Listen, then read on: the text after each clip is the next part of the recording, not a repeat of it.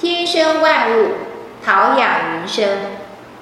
然后呢，是含末生。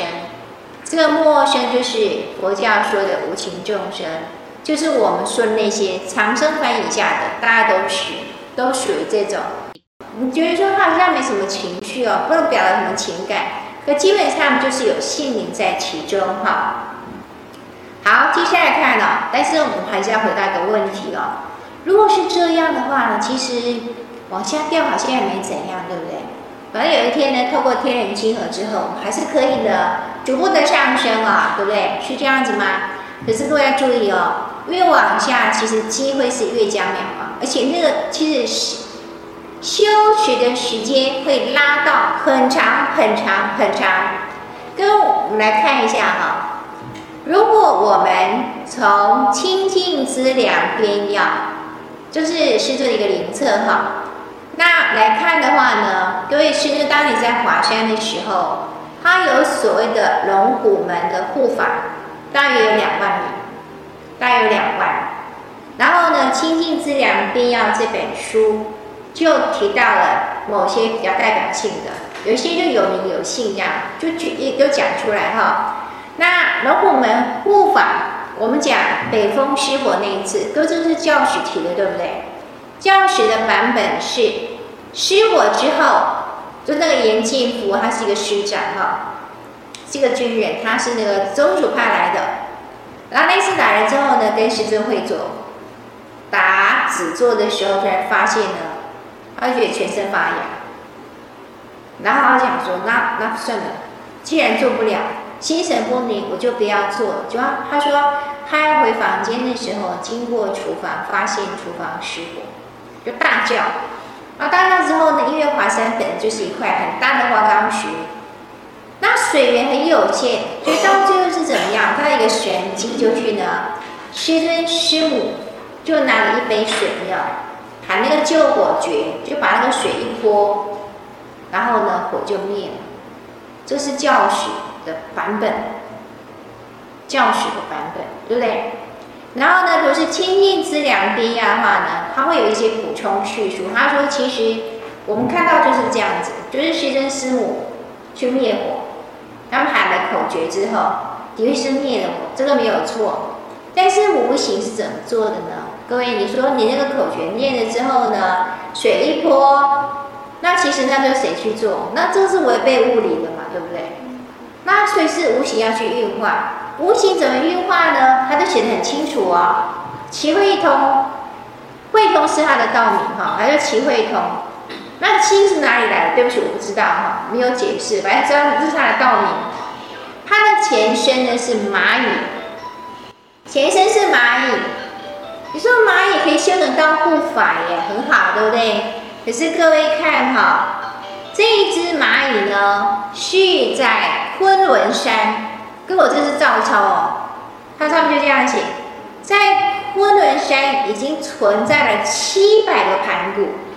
那个盘古，对不起，我没有概念哦，不晓得到底怎么回事啊。因为我们的圣经里提到说，有大盘古，有中盘古，有小盘古哈、哦，不晓得是什么盘古，反正就是很长的时间。所以那就好像哈、哦。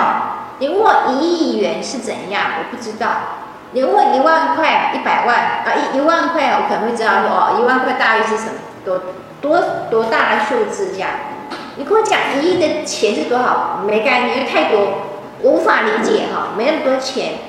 那昆仑山他待过700个盘古，就是很长，都知道盘古至少代表开天辟地，什么哪边开天辟地？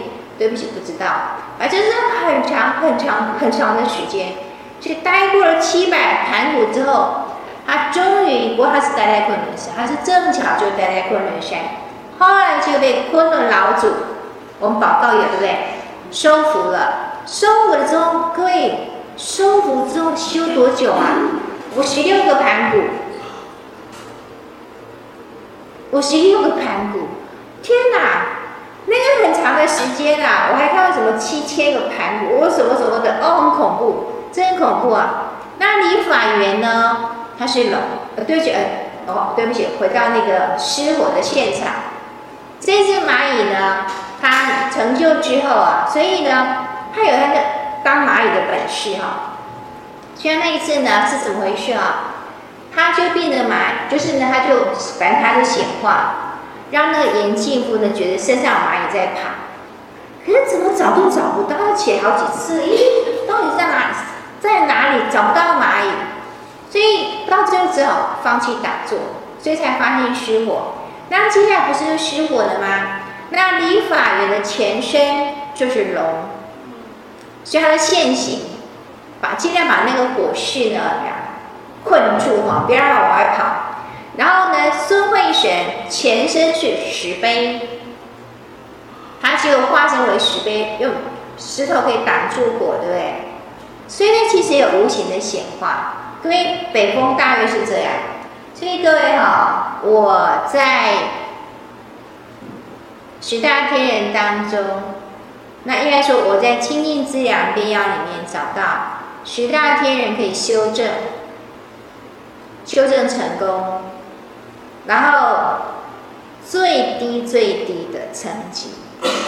就是这个石碑算石头的话，应该算是哪一种天人？是吗？那是矿。山岩天石庙，若思山岩，给大家查一下经。若思山岩天石是什么？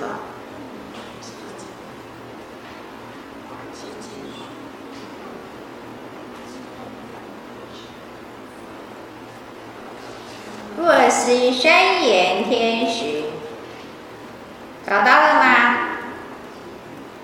来，我翻给大家看，找到了没？来，直接看黑板，看到了没？是不是动凡？有没有？所以呢，各位有。其实严格来讲，激进版跟进版几乎是没有机会的。所以为什么那个地藏王菩萨要说“地狱不空，誓不成佛”，那这样很大的愿力哦。所以基本上呢，大家是真的要地狱众生可以得度，通常都不是像我们这样，我们自己会想去找老师，对不对？还听经啊，学佛啦、啊，然后今天立教来修道等等，大家都没有这个机会哦。基本上都是透过仙佛主动到地潮去说法，透过某些灵力之后，然后去说法，大约都是透过这个方式。好，那另外还有一个哈，就是呢，因为它前身是教哈，是那个好慧众哈，也是道明。他就是各位印象哈，就是在华山的时候，不是有一次那个老二，他第二个儿子就从山上掉下去，对不对？他以为必死无疑，没有想到，那个娃娃好好的坐在草地上，就问他怎么回事。他说他掉到一半，有人抱住他，然后就把他放在草地上，然后那个人就不见了。那个人就是好慧众，他的前身就是蛟。哦，就是讲类似龙那一种哈，那所以呢，各位我帮大家做了一个归纳哈，这样看哈，所有的凡类的确都有可能成就哈。我从清净资粮编要找到这个很好玩哦，各位来看到合反的这种有没有？可能比较像是合反的狮子、老虎、熊、马、象、猿、骆驼。比较像是合凡的，比较是高级动物哈，还有麒麟、龙驹、人熊，我不知道什么叫人熊哦，反正就写人熊，可以人力的熊还是怎样，不知道哈，反正就写书上就写人熊，那独角龙，然后呢穿山甲有这个，还有这个还比较小一点，对不对？还有燕子、蝙蝠、瓜牛、蟋蟀、蚱蜢、蝉也有。非合法啊、哦，可能是这个，然后还有蜂、蜜蜂，还有蛆，还有蚊子，蚊子也有哈，还有植物，你看，野生荷花、梅花、桃仁，都在清净之两边要可以找到，所以的确呢，众生是平等的。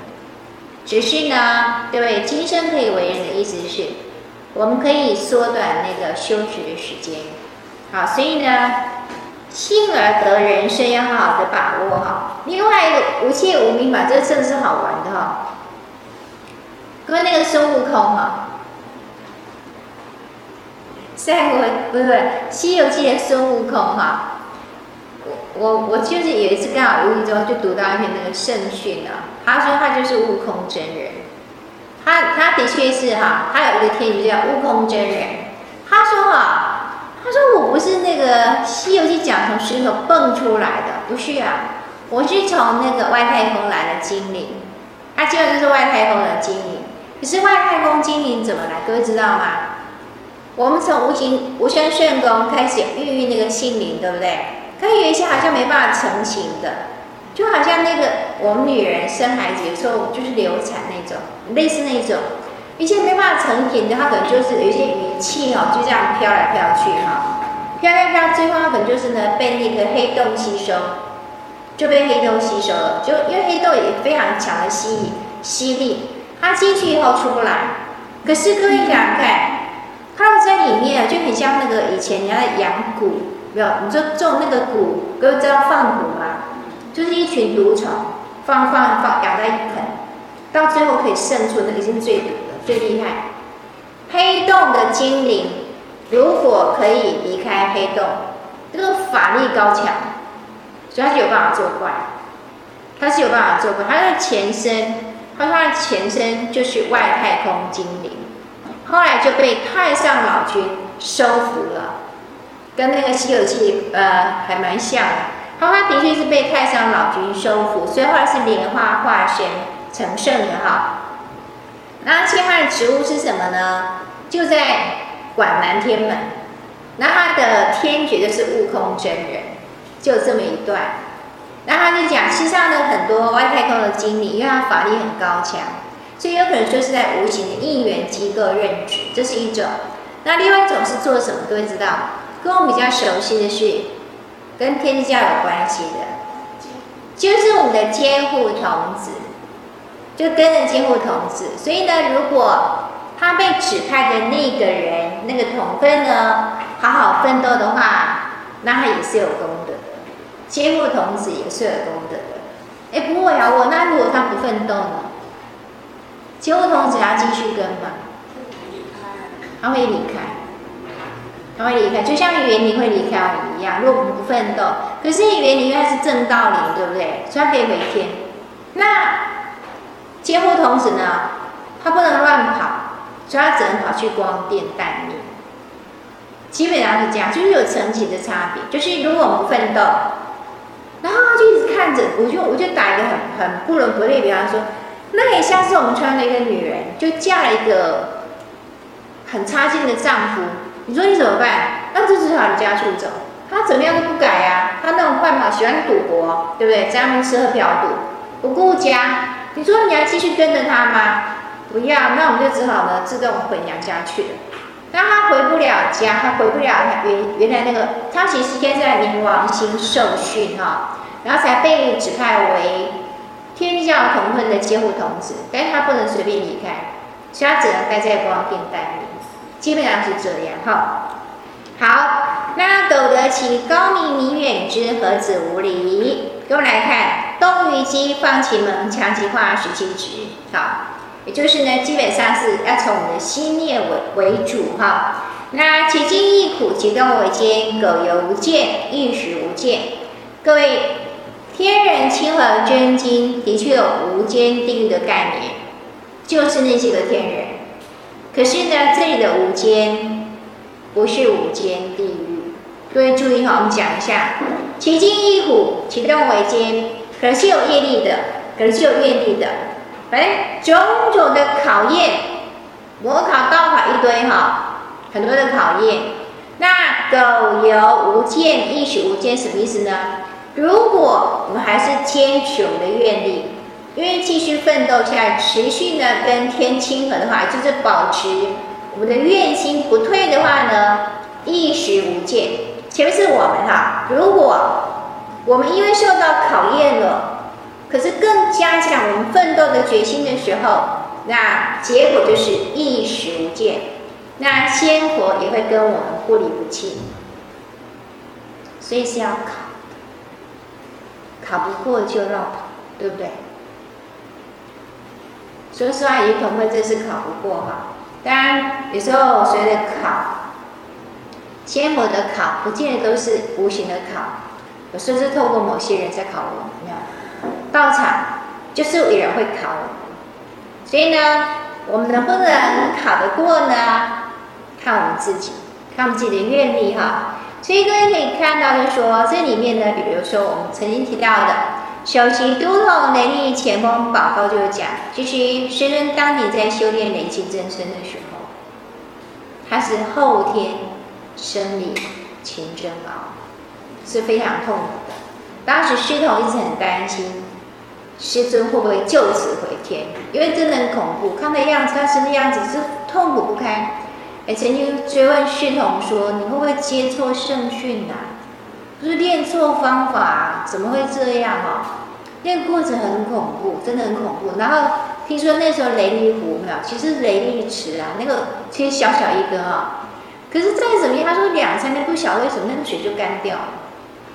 就干掉，所以他其实就可能是在运动一种非常大的能量在那里折磨那个师尊的肉体，所以是很恐怖的、哦。所以通常有大天命者会有大考。所以有时候羡慕别人有大成就的时候，我觉得那个台北那个柯 P 哦，虽然有时候讲话真的很生活化，他就讲你羡慕别人有那个，你看你自己有没有那种本事，对不对？人家是要接受考验之后，有没有那个本事承担那个后果？很多时候我们只是羡慕那个光彩那一面。可是背后要付出的努力，通常我们是，说实话，我们是碰到一考就倒了。那所以呢，各位还是回到557高教班的时候，这是我从光正听来的话。但是呢，话原话呢是谁说的？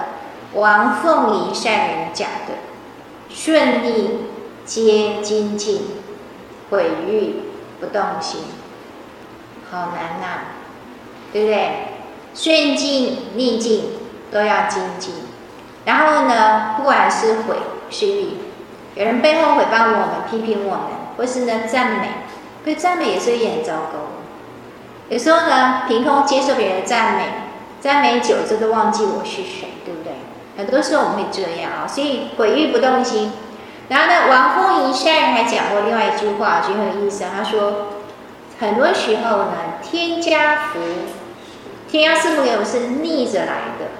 也是王凤仪善人的话，所以碰到模考的时候，我还能不能坚持道心呢？有时候很难，有时候很难。